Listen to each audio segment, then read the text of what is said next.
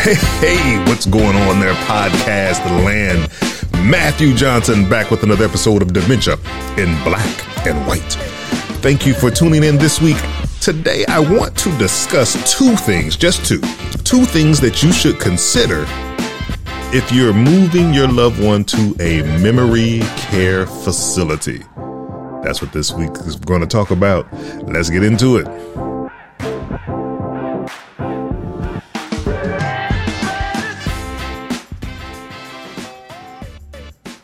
So, I want to keep it simple today. Many of you know that I have already started to look at different places for mom because I know it's going to become more challenging, not less challenging, to provide quality care for her at home.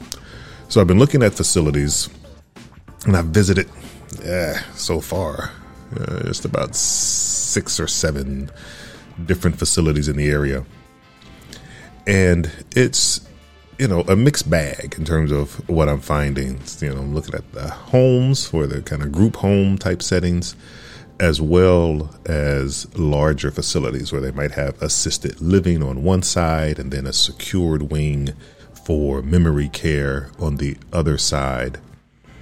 So different types. But I gotta tell you, I think and I'm just, you know, coming into this knowledge myself. As you know, you're on this journey with me. We're we're kind of doing this thing together in terms of uh, just trying to figure things out. And as I visited the places, it almost was without exception that the people, many, in some cases, a, a majority of the people on the memory care side, particularly, were really seeming like they were out of it. Like I had stepped onto a senior zombie movie set, right? The people, you know, as you're right there in the area. It's not like they're behind a glass or anything. They walk you right through the unit. And so you can say hello and wave to the people. And so I tried to do that, try to engage, make eye contact with, you know, some of the seniors there and you could just tell that these people, as you look into their eyes, there was nothing there. It's like they were looking at you, but looking right through you, and you're looking at them, and it's really no one home type of situation. And so that got me to thinking, man, are these folks, and by that I mean the staff at these facilities, are they engaging with the seniors here. And one place that I went to just to, you know, keep it fair and honest and equitable. At the time that I visited, they were doing an activity. Like this was one of the homes and they were in the living room of the home and they had some music on the television, like maybe a YouTube was playing music, and uh, one of the staff members had a like a beach ball type thing and was tossing it, standing in the middle and tossing it to different people but of the, you know, say eight people that were there in the room, only three of them were actually able to engage, able to, you know, kind of toss the toss the ball back. Um, so you know, there there was some activity at one of the places, and they showed me for some of the larger facilities. You know, they had a calendar of events of things, you know, that might happen throughout the week and whatnot. But largely, uh, I have to say, it just didn't seem like there was, you know, a whole lot of method to, particularly again, interacting with, encouraging participation from the people with dementia. And as the salespeople, you know, in some cases they have actually a sales and marketing person in the larger facilities, and others it's just the house person, the person who's kind of the manager of the house. But in the larger facilities, you know, they kind of have a spiel that they take you through. And it is primarily focused on, you know, we keep your people safe. There's uh, the memory place. You have to badge in and badge out. If there's a garden, it's, you know, got a fence. It's got the perimeter sealed. They keep them locked in and they get three good meals a day. You know, the focus went to how good the food is or if they have snacks or whatever. So as they're describing the facility, and this is, you know, their primary pitch to you that your person's going to be safe and well fed, secured and well fed. In my mind, I start to think that sounds like prison. Prison, you are also locked in and you get three square meals a day. Three hots in a cot, I believe is what they say. And so, if that's what you're pitching to me as your main selling point, that my loved one will be safe and well fed, that's not enough. I'd like for you to start with these are the activities that we use, these are the methods that we use to try and get the most out of your loved one with dementia. This is the way in which we try to engage and ensure that whatever capacity and capability that your loved one has, we will exploit that and continue to work with it so that they don't lose what they have. That's what I would like to hear about. Because otherwise, it sounds like you're warehousing seniors. If you want to talk about how you keep them locked in tight and feed them right.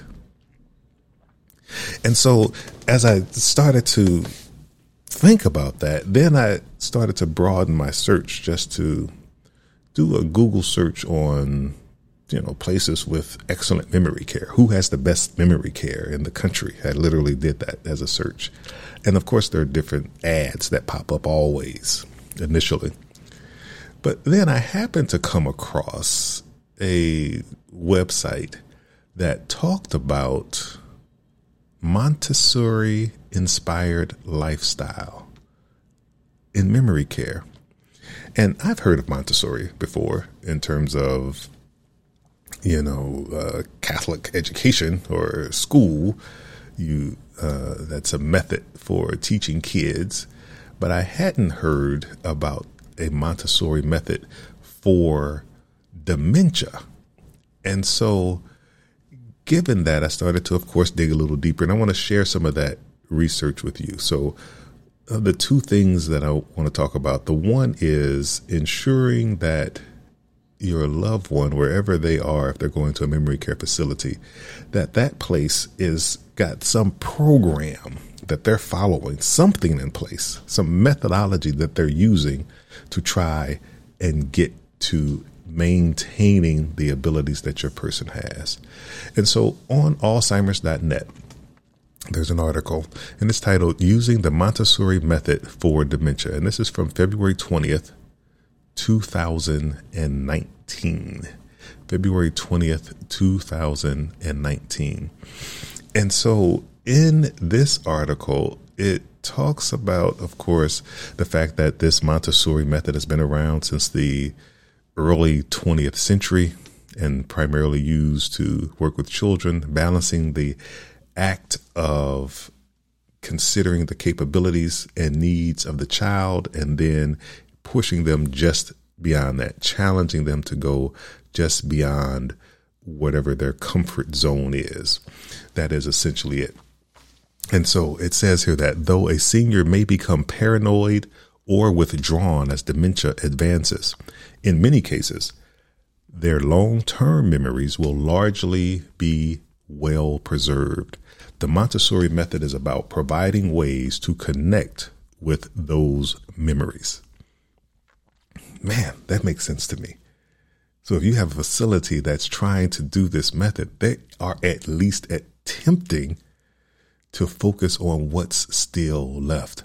And then it talks about, uh, I guess, the individual who is one of the primary uh, people behind this in the United States. And I also saw several different Switzerland, other countries, by the way, that uh, are using this method as well. Dr. Cameron Camp, a psychologist in applied gerontology, discovered that the Montessori method could be adapted into the basis of a new approach to dementia care.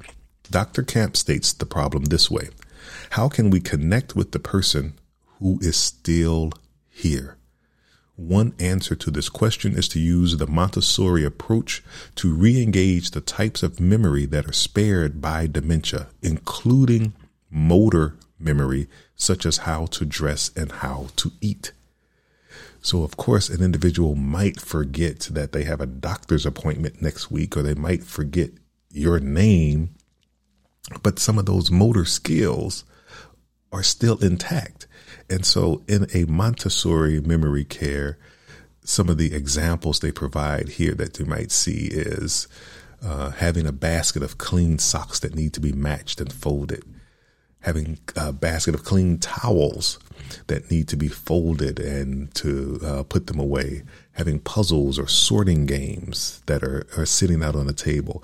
And they're just sitting and inviting the seniors to participate in it. And you might have more guided activities as well with them but they talk about baking and uh, you know just again assisting them for someone who used to cook a lot they might still remember how to sift flour or cut celery or whatever you know keep it safe of course and you're going to be around but the fact that they are encouraging this type of activity yeah now that makes sense for me that makes sense to get the individual involved. And so then as I dug a little deeper, I wanted to see if there were, you know, a place that maybe you can go and find out who's using this Montessori method at a different, you know, at different facilities. And it turns out there's a, another website, Center for Applied Research in Dementia. And the website is CEN, C E N, the number four, A R D dot com. So, Center for Applied Research in Dementia. And right on the landing page, when you go to that website, there's, you scroll down a bit and there's a map of the United States and it shows just about 15 or so facilities all spread around the country that they have deemed credentialed, if you will. And again, you do your own research to determine how um, neutral this organization is because I don't know anything about it, but they list these different facilities where they say these these facilities are either at a bronze, a silver, or a gold level of their ability to use this method, the Montessori method, in their facilities, and they are. Oregon has five facilities. Florida has three, a couple in Pennsylvania, Ohio. So they're literally, you know, south, north, east, and west spread out. And for me, and you know, I'm not uh, definitely speaking for anybody else, but as I am looking for a place for my mother, I'm thinking I don't need to just confine myself to the geographic area where I am, but my goal is to find what I think is going to be the absolute best care for her. So I started to look at this map and think, even though I might not live in this city, do I have a family member that lives in the city? One of them is in St. Louis, Missouri. I have a bunch of family in St. Louis, Missouri. So conceivably, by casting a wider net in terms of my look for where would be a good facility, it is not necessary that I just focus on this one geographic area. And so that's a place to consider if you want to you know, maybe find a place. And there's some of these places that are nonprofit. Some are smaller. Some are larger. One community in Ohio has, I mean, they got villas in terms of independent type living for people over 55 and they have assisted living and then they have these memory care mm, know, they're kind of like residences but they're smaller it's only for 12 people each and it's a you know a big house with its own independent kitchen and all of that. And I think they have three on that property there. So just look like a wonderful place. And they do use this Montessori method. So just something to think about. The first thing to think about is what are they going to do with their loved one? If you're going to visit a place and they're talking about how they keep them locked in and safe and how they feed them well and all of that, that's I would even not even the beginning. I'm going to say that's just the beginning. That's not even the beginning. That's uh, you need to find out what activities are they going to do, what ways are they going to engage your loved one. So that's first, and then the next thing I thought about because I said these folks look like they may have been zombies. So what percentage of the people are on some type of drugs for behavior And lo and behold, as I was searching around for that, U.S. News and World Reports, and the website is health.usnews.com. They have a ranking and rating system for uh, assisted living facilities with memory care and whatnot. And again, don't know the background here, so this is not me endorsing any of these places. You, of course, need to do your own due diligence because I don't know if you know the f- people that get the highest rating make some type of financial donation to this organization or what have you. But again, it's just a piece of information that you can use. But one of the things they have, they have different categories and they have this facility compared to a national average and a state average for various things. But one of them is the use of anti anxiety and hypnotic drugs. What percentage of the residents are on anti anxiety or hypnotic drugs? And it just happens this one place that I was looking at in Maryland 6.4%. And then it has the Maryland average, which is 14.9%. And the national average is 19.7%. So 20% of residents on a national average are on some type of anti anxiety or hypnotic drug, primarily to control behavior. And so my thing is if the particular person with dementia is, you know, behaving badly, or who knows what that is? That could be, I don't want to eat this food you're giving me since your primary thing is safety and food. I don't want to eat that food. And they might lash out about not eating the food. And is your first response going to be, well, let's get this person on some type of drug so they'll calm down? Or should you think about a way to engage the person? And certainly, if it's helping them prepare the meals, they probably are going to want to eat that since they had something to do with it. And then it makes me think, and this information isn't here, but I wonder if this is the same as, you know, kids in school where a child acts up, quote unquote, acts up. And instead of the school thinking, how can I engage that child, find out what that child's learning style is, and teach to that child that way, let me put this child on some anti anxiety, HDH, whatever that is, drug, so that they can behave and fit in line with the other students. Right. So it sounds like in education at the beginning, this happens. And then even as a senior, you might have the same thing happen. And so in either case, if so for whatever state you want to look at, you can find out your state's average. So Maryland's is 14.9%. I saw Missouri was 24.7%. 24.7% is the Missouri average, which is higher than the national average in terms of, you know, what percentage of people they have on these behavior type drugs. But the facility that you're looking at, it'd be good to know if whether or not that facility kind of has a first uh, knee jerk reaction of let's get this person on behavior drugs.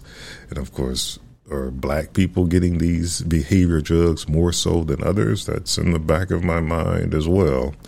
So, anyway, that was it today. So, I wanted to just talk about those two things, two things that you should consider when you are thinking about memory care. The first thing, what are they doing with their loved one? what method, and they should have something. I've seen, you know, one place had a program called Sweet Memories. There might be other uh, programs out there, but they should have something that they're doing. And the staff should be trained in some way to connect and engage with your loved one. So that's one.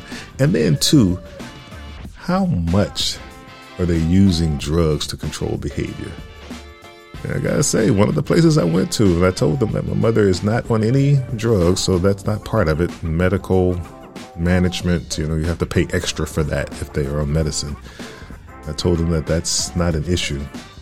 They were shocked and surprised, first of all, to think an 80 year old is not on drugs of some type. That's strange. But then they talked about we have a doctor that comes in and they could, you know, assign medicine for people who need it. Like, man, I'm just getting to know you, and the first thing you want to talk about is getting my mom connected with a drug dealer. I'm good. Thanks, but no thanks. That's going to do it for this week's episode of Dementia in Black and White. Thank you for tuning in. And by all means, get as much information as you can. Feel as comfortable as you can before you have your loved one in the facility because you want that care won't be as good as yours for sure, but you want them to be encouraged and you want them to at least be in a position where they can stay the same or improve as opposed to just going down. We'll be back again next week. I'm Matthew Johnson, your host for Dementia in Black and White. Take care of yourself, absolutely mental and physical, but take care of your loved one after that. I'm out.